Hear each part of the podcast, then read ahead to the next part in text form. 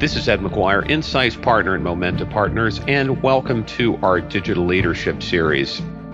In this series of conversations, we're highlighting some of the best and brightest minds and practitioners in the business as we focus on their journeys into digital transformation, what they learned, what their successes were, what the challenges were, along with lessons that are relevant for you today. We hope you enjoy our explorations and get value from it. And always, we look for your feedback and suggestions.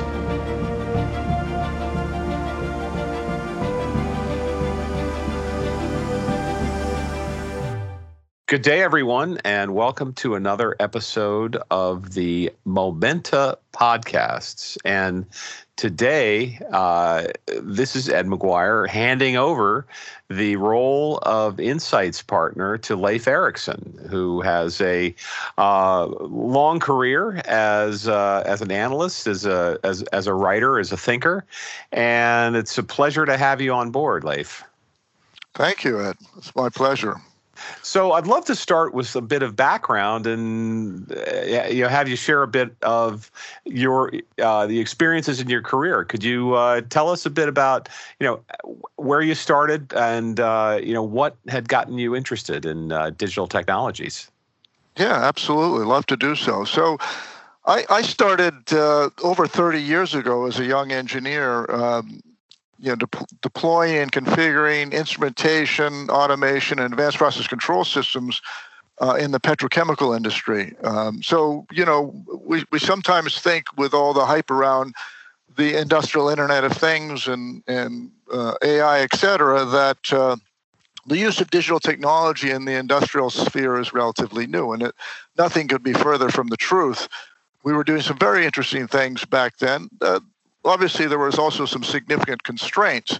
Uh, one of which was we had you know a lot of disconnected systems. So uh, to give you an example of that, um, we uh, we would collect all our data from the sensors that we had. They were all wired up to a to a control system, and and and then that that data was then ported to um, you know another computer. In in our case, it was a DEC PDP-11 mini computer and this was the dawn of, of PCs and, and, and applications on PCs. And, and uh, so we got to do some interesting things, but there were also, again, some significant challenges, one of which was okay, how do you get the data from that mini computer to the PC when you didn't really have a network to do that?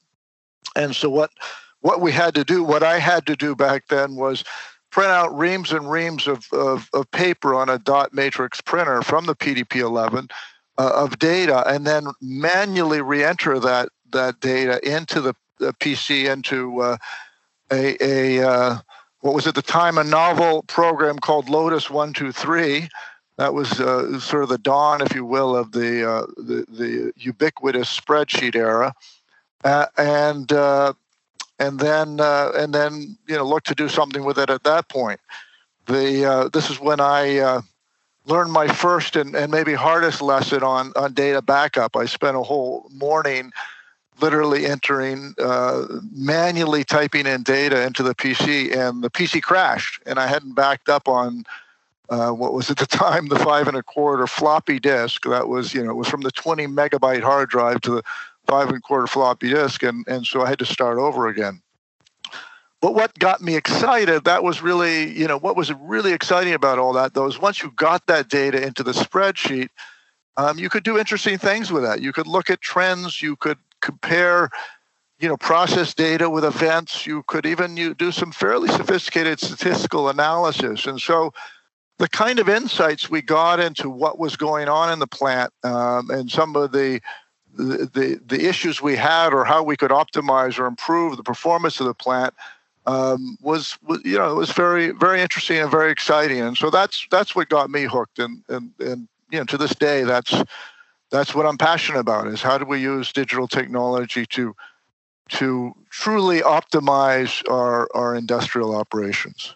So you spent a lot of time with your sleeves rolled up, really understanding how the technology work from the ground up, and and you leverage that into uh, into into into analysis. And I would love to get your perspective on uh, the transition in, in in your own experiences. You went from uh, really being op, you know operationally, uh, you know, in the weeds to taking a, a much, uh, I would say, broader view of, of the industry and, and, and technology. And, and tell, tell us about that transition and some of the some of your experience there. Yeah, absolutely. Um, yeah, so you know, 15 years into into my career as an engineer. Um, in the oil and gas industry, which I had, you know, dragged my, my, my young family around the globe. We lived in Canada and Texas, the U.S. Virgin Islands, and, and eventually Indonesia. Um, and an opportunity came up in 1998 to, to sort of settle down, if you will, um, and do something different and join a small analyst firm called AMR Research, or uh, prior to that, Advanced Manufacturing Research. And what got me excited about that is that, you know, in that role, I could look at the broad brush of uh, the broad scope, if you will, of the use of technology, uh, not just in oil and gas, but across a lot of different industries, um, and, uh, and, and and get a better understanding of what was state of the art at the time, and what was coming, and so that that was very exciting. And so making that transition. Um, was uh, was both challenging but but interesting. And and and so you know it was really the beginning if you will of you know the next 20 plus years where I've really dedicated my life to to helping companies uh, make sense of technology trends and how they impact their business. You know what what what is it that really matters? There's a lot of hype out there uh, in terms of uh, the various different technologies today. Of course a lot of it's around AI, machine learning, blockchain, but really, how relevant is that to my industry? That's what what business leaders care about, and that's what, what really I've dedicated my career to.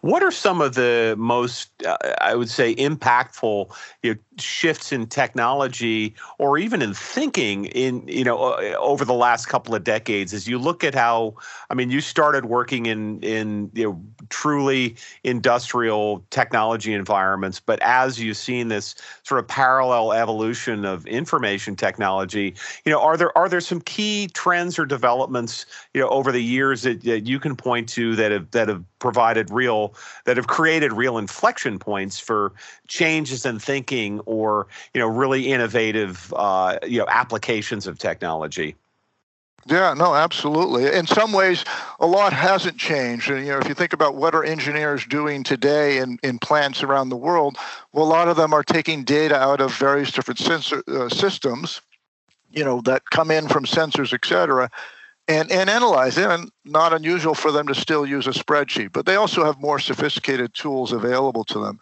But um, really, what I see as a major change, and I started to think about this back around 2001 and 2002 when I was was still at AMR Research, and uh, that was that with the internet, um, there were all sorts of possibilities that were opened up in terms of what you could do with the data, how you could share the data, how you could collaborate on the data, how, how you could analyze the data, and ultimately how you could make decisions based on that data. Because ultimately, the goal for any company is to make better decisions about how they operate and maintain their, their assets or their equipment.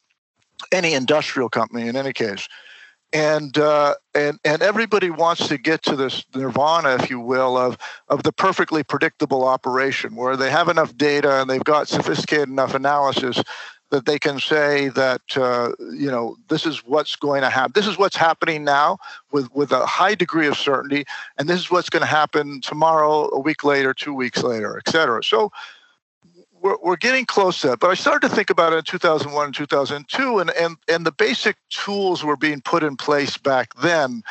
Um, but what I didn't realize, uh, and maybe that at is because I'm a bit impatient with these things, is that um, is that it was going to take longer than I thought. Uh, and part of that, of course, was, you know, if we look back, there were two recessions in that area. We had the sort of the dot com bust and, and recession that followed that, and then, of course, the great financial crisis of of 2009. Um, there's also the issue of you know some of the changes that this technology will ultimately create in in the the business world in the industrial world are, are quite disruptive. So you know people in, inevitably dig their heels in when when something like that comes at them. And and, and i guess the final thing is that you know probably the cost benefit equation back then wasn't quite there. And and that that's certainly changed over the last 15 plus years yeah, you, uh, I mean, I think you art- articulated a couple of, of uh, you know key points here. One is that this these principles about uh, taking data from systems to uh, optimize uh, operations, reduce risk, and and grow sales, uh, you know, are really you know very much the same as they were 30 years ago i guess in the kind of the dawn of the data warehousing age. But the technology of course has has improved and the tools are are uh, have, have evolved and are more powerful. But uh, you know as you look at where we are today i mean what are you know what are some of the things that get you really excited about the you know the state of the market today and and and where we might be going? Sure. Yeah that's a great question. And and really it it comes down to the the maturation of the cloud and cloud the tools available in the cloud. And a lot of that goes to credit goes to the the big you know consumer cloud companies whether that's amazon facebook google or to a certain extent microsoft. Uh, you know they, they sort of straddle both the enterprise and the consumer world but they're you know massive investments in their their azure infrastructure has, has also been a major factor. Uh, you know, if I think about, if I go way back when, um, to when I first started, it wasn't that unusual that you had more sophisticated technology at the office than you had at home.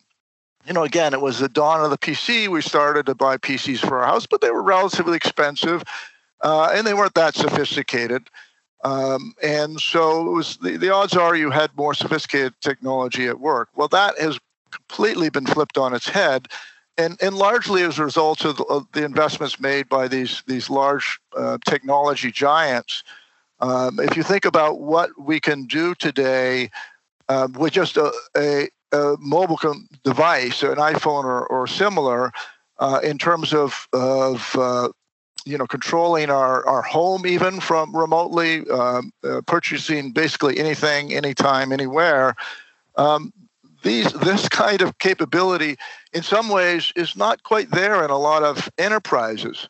Um, the, there's and a lot of that has to do with the fact that um, companies store still store their data in local functional silos. You know it might even be as so as local as a is a is a, as a single plant but even if it if it's sort of um, captured up at an enterprise level. It's they're in functional silos, and, and the systems are hopelessly incompatible. So what gets me excited is the ability to take that data and put it in the cloud and do all sorts of things that you can't do. But most importantly, the ability to share that data in real time with a broader ecosystem, with your partners uh, across your own organization. Uh, when I was um, at Gartner recently. So I spent six years at Gartner from 2010 to 2016.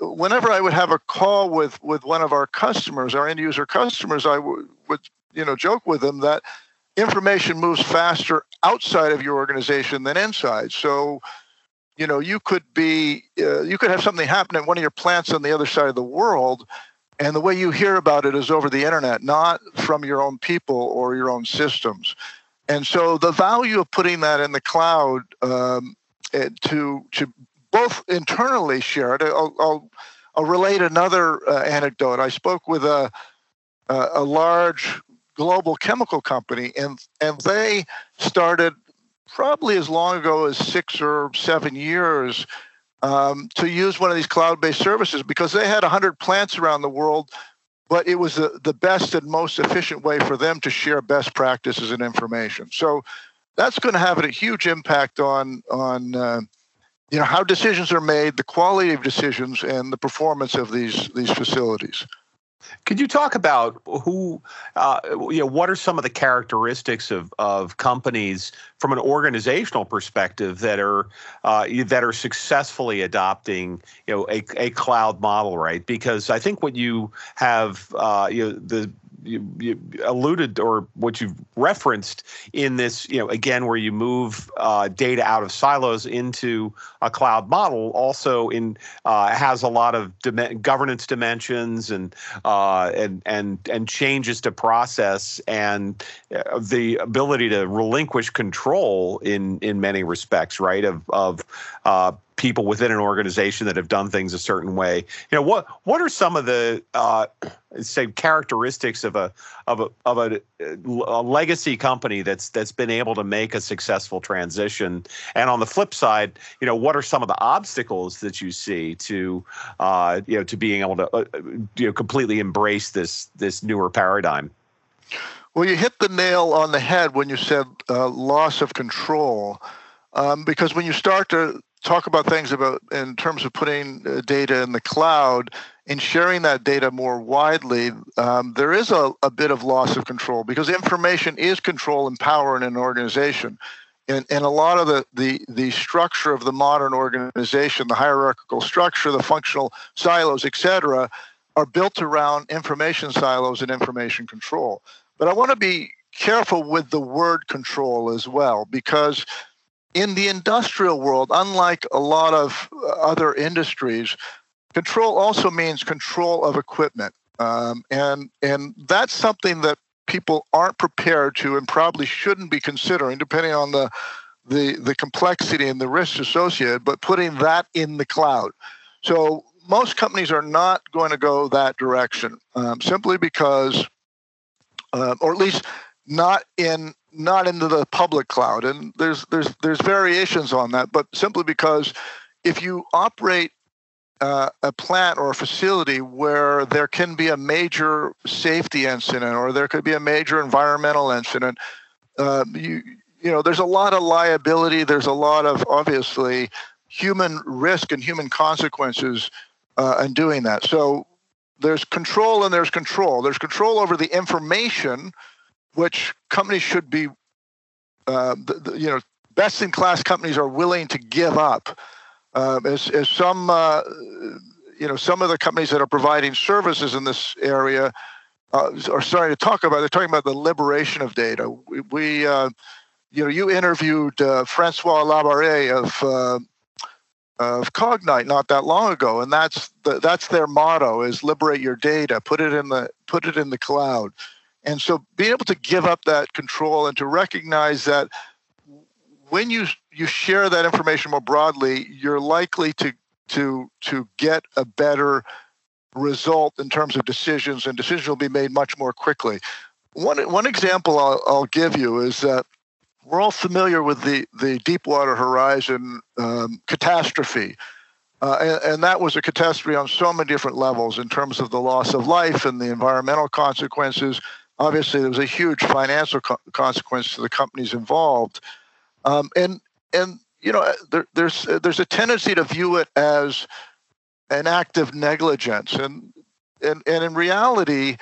Um, this is an industry that probably spends as much money and and effort on safety, or more money and effort on safety than any other industry, maybe with the exception of the space industry. And the, the problem is, of course, these are very complex operations and there's a lot of things that happen.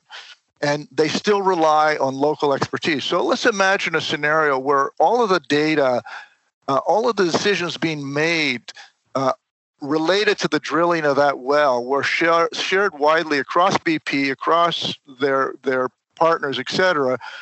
And, and, and everybody was able to look at it. Not only that, at some point, you know, being able to subject that data to some very sophisticated machine learning, where it might say, well, if this decision was made, and yet the pressure was this in, in you know in the hole, or the or the pressure reading doesn't seem to be right. Uh, we you know we need to go in a different direction. So the ability to to and the willingness to share that data, I think, is is is really what distinguishes uh, best in class companies, and there's very few of them today. I mean, it's just such a hard thing to do to give up that control, and there, there, in some cases, there are legal uh, and regulatory um, constraints to doing so. Yeah, I think you, uh, you know, are are touching on again another really important uh, theme in digital transformation is where the decisions lie and what are some of the key decisions that that uh, need to need to be made uh, to you know to really affect it uh, what we'll call a digital transformation, which is this this move to this this broader model of uh, agility and sharing. So, where do you see some of the key decisions being made? You know, for industrial companies, is it a, is it a is it a chief digital officer? Well, where there is one, uh, not everybody has one today, so that's that's kind of an emerging role, if you will. Um, but where there is one, it may be there. It might be the the vice president of of refining, the vice president of manufacturing. Ultimately, though, it has to um, it, it has to come from the CEO. the The direction and the vision has to come from the top, simply because the transformative um, impacts are so huge. I mean, if you think about, you know, if you start to put data in the cloud and you start to expose it to a broader audience, then that changes, completely changes how decisions ma- are made and who makes them. That then completely changes what your organizational structure looks like, what sort of resources you need on the ground. If that data is going, you know, is at the very least being made to if if everybody at HQ, for example, has complete visibility to all the data and all the facilities uh, around the world, and they've got some some capability, whether it's visualization tools or or analytical tools to put some context around them, help them make decisions. What what are the implications for the the, the engineers and others uh, supervisors on the ground who have typically made those decisions? you know there's there's probably a role for for some of that expertise at HQ now, but less of a role at a local level, and and so you know if you, again if you think about the the traditional organizational structure, it's all built around okay, let's flow information and advice up the organization, multiple levels, and we all know how long that sometimes takes, and and, and how, how often context is lost along the way. And then the decision will come back down from the top what we should do. And so when you take that model and you say, okay, let's blow that up, let's just make the, the data available instantaneously to everybody, what does that mean for the organization? And, and most organizations are not well positioned to, to, to deal with that transition or not ready to deal with that transition. And that's why it has to come from the top because the, the, the threats across the organization to different um, different functional groups and and and different leadership structures is is is fundamental and and uh, and very disruptive. Well, when you start to automate processes, uh, one of the challenges for you know for anybody in, in a you know in, in a decision making role is the risk that with the adoption of you know automated systems, predicted systems, that takes your power away from you and takes you know a lot when you're when you have to exceed the control of you know a de, a decision to uh, to a machine or an algorithm. And uh, you know it's uh, obvious that there would there would be some sort of resistance to that. And I would love to get your thoughts on you know how how organizations uh, should anticipate meeting with that resistance how to how to articulate a you know a successful vision and and ultimately you know how to you know how do you get past resistance and and really get buy-in across across the organization you know when when you realize that there are going to be changes in roles and and and just the the way that jobs themselves may become refactored and and that's that is the biggest challenge, and probably the reason that in the industrial sector specifically, um, the change hasn't come about at the same pace as it has in other sectors, such as retail and, and financial services. Um, retail, in particular, as we know, um, you know, Amazon and, and and some others, but primarily Amazon has has has had a huge disruptive force. One that the the, the sort of um, incumbents have had to to react to, if you will, uh, and and and fight back, and and so they didn't have any choice. Well, you don't have that same dynamic in the industrial uh, sectors because there's a lot of um, uh, you know sort of uh, sunk costs, if you will, into to plants and equipment, and, and, and these plants and equipment can be very complex and expensive to to build and, and to operate and maintain. So it's not like it's it's simple enough for uh, you know a newcomer to come in and say, well, I'm going to build you know the next great oil and gas company or the next great you know automotive company. You know, uh, putting Tesla aside, you know they still have to build the plant, so to speak. So that that's a different kind of disruption, if you will. Uh, maybe less digital than than the energy base. Um, but you know, the bottom line is for the industrial world, change has been slower because it's been easier to uh, sustain the status quo, and in some cases, it's been also driven by um, the the regulatory constraints and requirements. So there's been lots of different ways in which companies have been able to.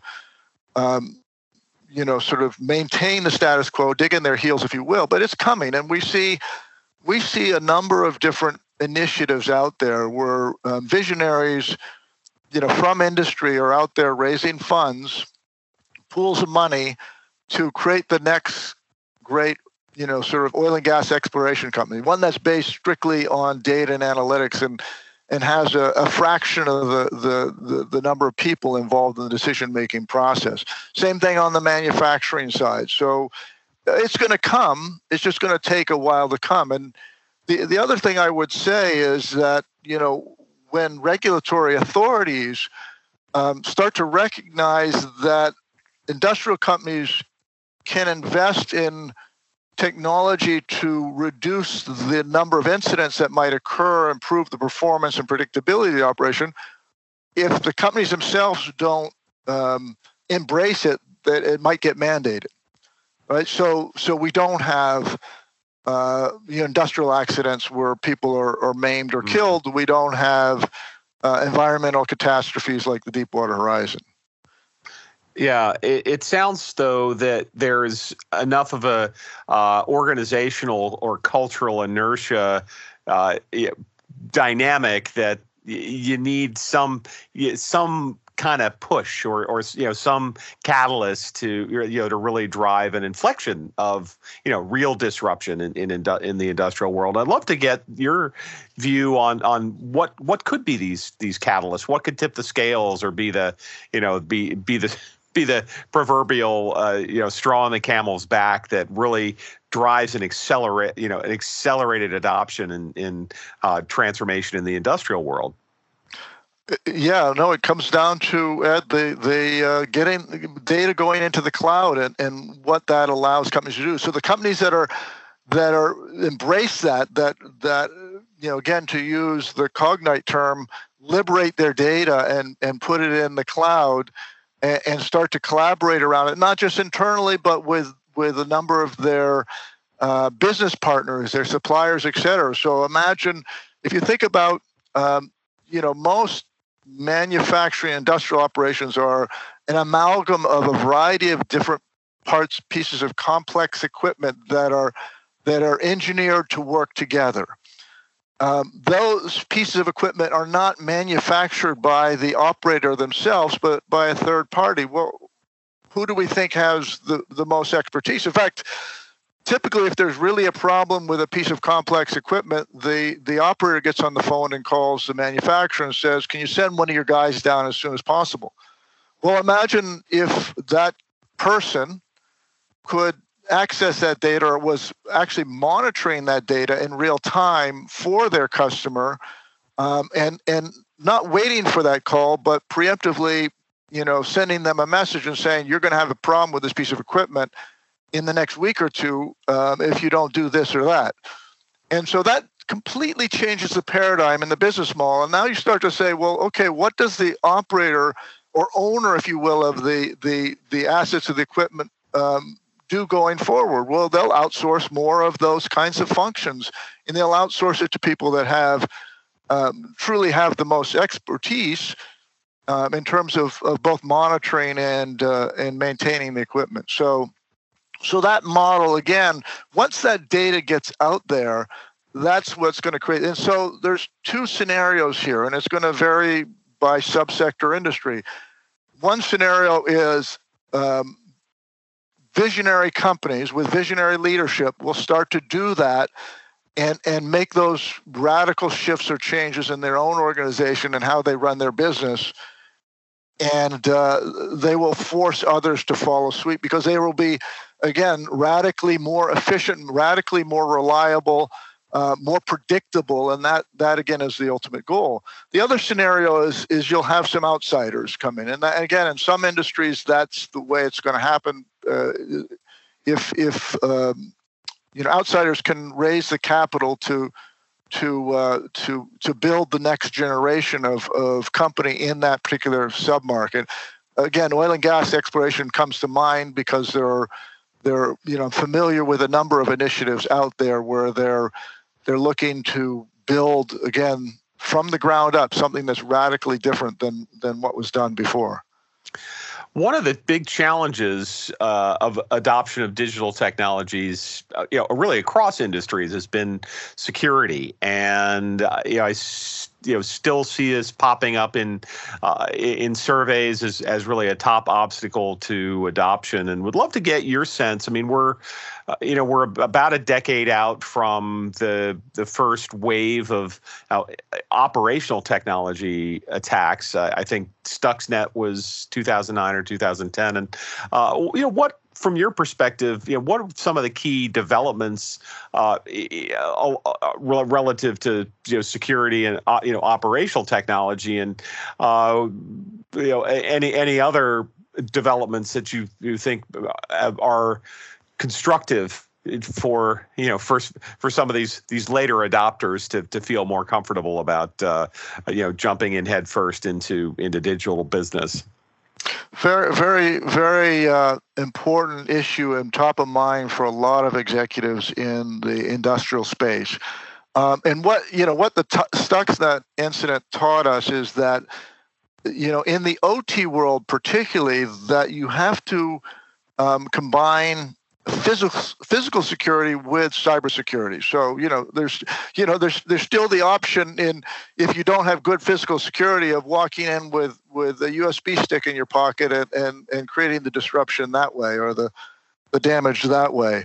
Um, so that's that's certainly one of the things that that distinguish it. The other thing that is sometimes lost in the noise around cybersecurity is that you know in the IT world you know, the, the primary goal is protection of information, uh, protection of information about people, about things, uh, privacy, that type of thing. In the OT world, the mo- primary thing is protection of of equipment and the control and operation of equipment. So the re- rely another way to look at it is the reliability side of of the machine. So, you know, when you think about sort of security in the OT world, you you have to put that first and foremost. It's it's less about what information you pump out into the cloud and share, and more about how likely is it that someone can come back in through that tunnel or another tunnel into your control systems and change something which causes uh, the plant to shut down, a major uh, operational disaster, et cetera. So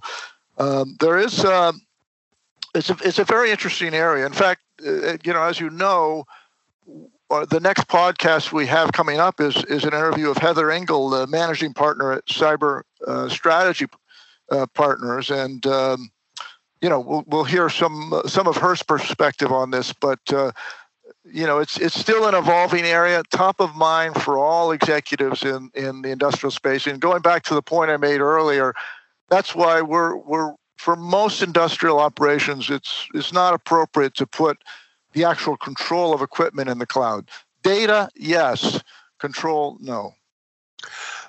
Uh, at the recent IoT Solutions World show in Barcelona, uh, there was an interesting trend. A lot of the traditional uh, industrial players like Schneider Electric and, and ABB uh, were not there, but in eh, but there's a, a growing presence from traditional IT vendors like like Microsoft and uh, and and Google and others. Uh, what what do you think is is going on? Is this is there a is there a shift in the industry here in terms of uh, you know power or even or or is it or maybe just this this the state of trade shows?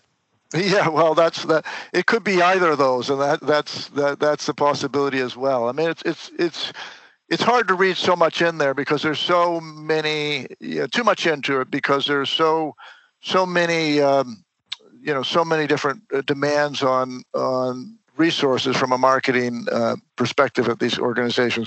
That said, this is a significant event, and the fact that the, that it's the first year that they really weren't there um, at all is I think it is significant, um, and, and and maybe just as significant is that the big you know IT players were there, and and certainly they are they're reaching further into the uh, the the enterprise, if you will, and reaching further into the OT world with some of the technologies there's offer they're offering. Of course. Microsoft has always had a, a, a substantial presence in the OT world. A lot of the the systems that the big OT vendors sell is is based at its its heart and on Microsoft technologies and and, and OSs uh, or variants of them. Um, but it, yeah, I think it is. It, it is significant, and uh, it, it also may reflect the fact that you know one of the things that that that I've been noticing for for a number of years now, let's say for the next five or six years, is that a lot of the technology spend in large enterprise, and particularly in the industrial world, is shifting from the IT side of the house to the OT side of the house. And, and, and why is that happening? Pre- predominantly because IT has already you know, spent the money, if you will. They have the ERP systems are in place, financial systems are in place, uh, inventory, et cetera. Um, what's there left to do except possibly move those systems into the cloud and and you know make it more efficient to to operate the systems. In other words, to cut the costs of running these IT systems. So ultimately, what where the investment is going to go in these organizations is into the OT side of the house because you know a, a lot of organizations still have fragmented systems, different systems in different plants, and no, you know, as I talked about earlier, hopelessly incompatible um, you know you've got a, a, maintenance management system that's not communicating with your data historian. Uh, someone's got to bring all that data together. So that those are the the game changers that's going to happen in the cloud. Um, and uh, again that will be the, the the transformative trigger if you will for the industrial world.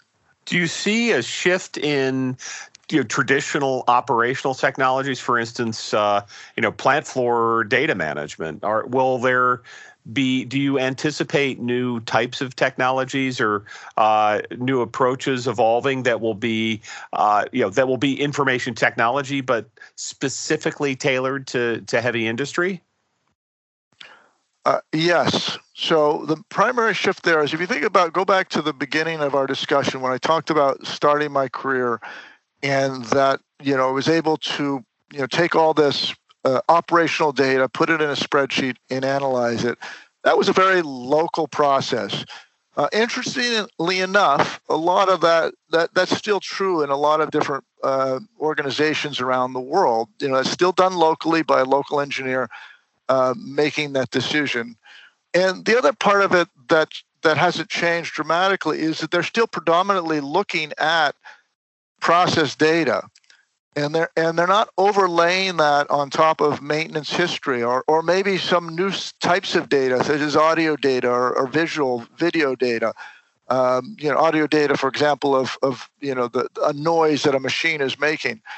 So uh, and, and of course in, in anything where weather is a factor you know bringing weather in. So the ability to take all of that data again put in the cloud where it's much more efficient to manage share uh, collaborate around, analyze, etc., and put it together in a, in a way that delivers context, uh, and then maybe ultimately providing uh, you know overlaying some machine learning or artificial intelligence.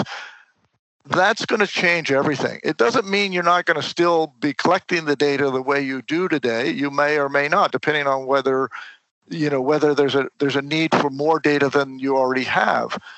Um, but it means that how you look at the data, how you analyze it, and where you do that is going to change dramatically, and that's going to have an impact on on the OT vendors that that we are talking about earlier. Is is you know is is that are they going to be providing that capability, or is it going to be one of the big IT vendors such as Microsoft or AW, Amazon with AWS, or is it going to be some startups? And there's there's there's actually um, a very very large gold rush going on right now, where billions of dollars are being thrown at startups and, and invested by incumbents in this particular uh, chasing this opportunity, if you will.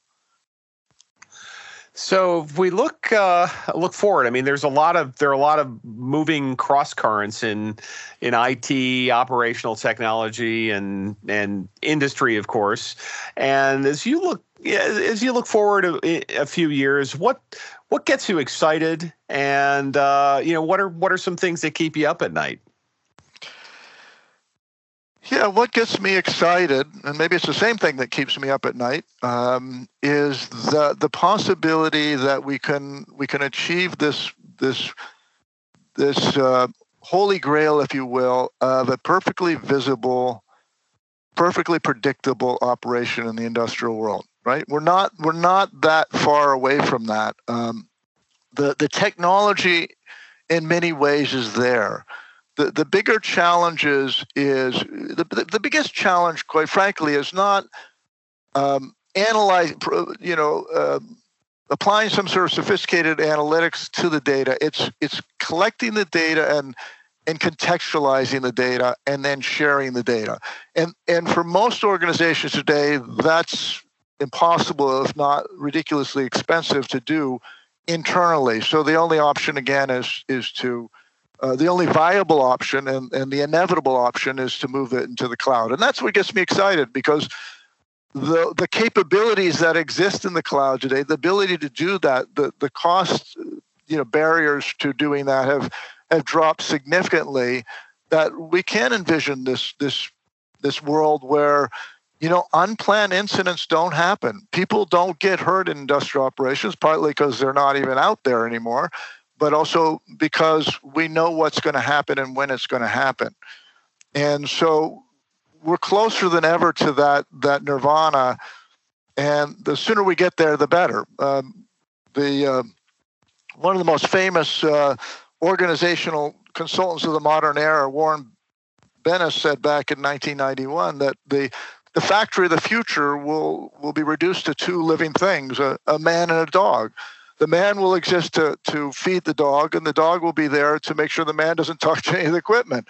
And and and that that you know what he was basically saying back then is that the autonomous factory the autonomous uh, industrial operation um, will come. And he he's he visualized that back in in 91 and we're i think finally on the cusp of that. No, that's uh, it's it is really exciting, and I, I am, uh, you know, we see the changes in every in- industry, and companies of all sizes uh, as well. So it's uh, you know this has been a fascinating con- uh, conversation, and um, I just wanted to to wrap up with some some some thoughts as you you know assume the role of uh, insights partner at Momenta. Um, you know what what are some of the key themes and and uh, areas of, of of focus that that you want to be highlighting and and areas of, of particular interest to, to, to you as well. Yeah, no, I'm, I'm, I, I, I couldn't be more excited about joining Momentum because it is going to give me the opportunity and us the opportunity to be at the forefront of of this transformation we were just talking about. Um, to be able to, you know, it, this this is a, a, a, scary, challenging, difficult time for a lot of uh, leaders in the industrial world, uh, and so navigating the the the journey from where they are today to this this brave new world um, is, is going to take a lot of vision, but it's going to also take a lot of guidance. And so, you know, being able to to you know rely on an organization like Momenta to you know provide the kind of insights that you need to make the right decisions, uh, both in terms of the overall strategy, but also in terms of the particular technologies you should invest in at a given point in time, how mature they are. Uh, as I mentioned, there's this this massive gold rush going on, and uh, there's there's no shortage of companies banging, uh, or vendors, if you will, uh, startups and, and established ones banging on these the, the doors of these the, the chief digital officers and, and other leaders in the uh, in the industrial space to, to sell them the next great thing. Well, is it really? Um, do they do those companies really understand um, the uh, the chief digital officer's uh, industry and even its its own company? Uh, because even with you know, and, and industries are very different, even within the context of the industrial space. What they care about, what's what's important to them, uh, is different. In in a, a, a asset intensive organization like the energy industry or or mining or whatever, it's about the reliability uh, of equipment, the ability to run that equipment seven by 24, 365 days of the year. For a food and beverage manufacturer, it's all about quality and, and compliance, right? So you want to make sure that the food, and, and it's also about in this day and age, um, appealing to increasingly localized tastes and, and, and requirements.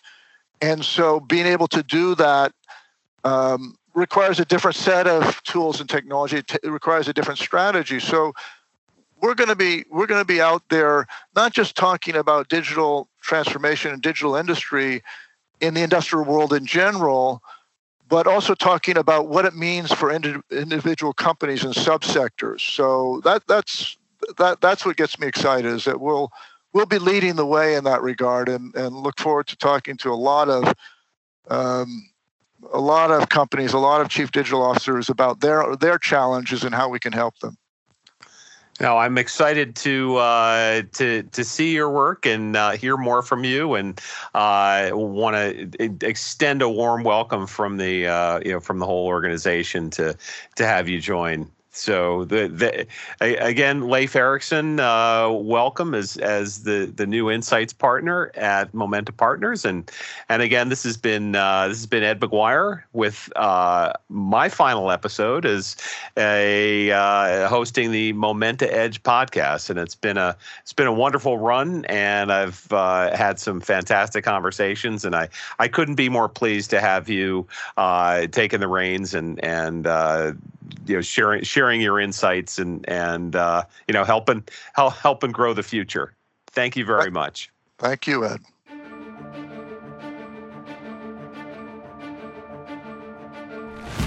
This is Ed Maguire, Insights Partner at Momenta Partners, with an episode of our Digital Leaders series. Please check our website at momenta.partners for archived versions of prior podcasts and webinars, as well as resources to help with your digitization journey.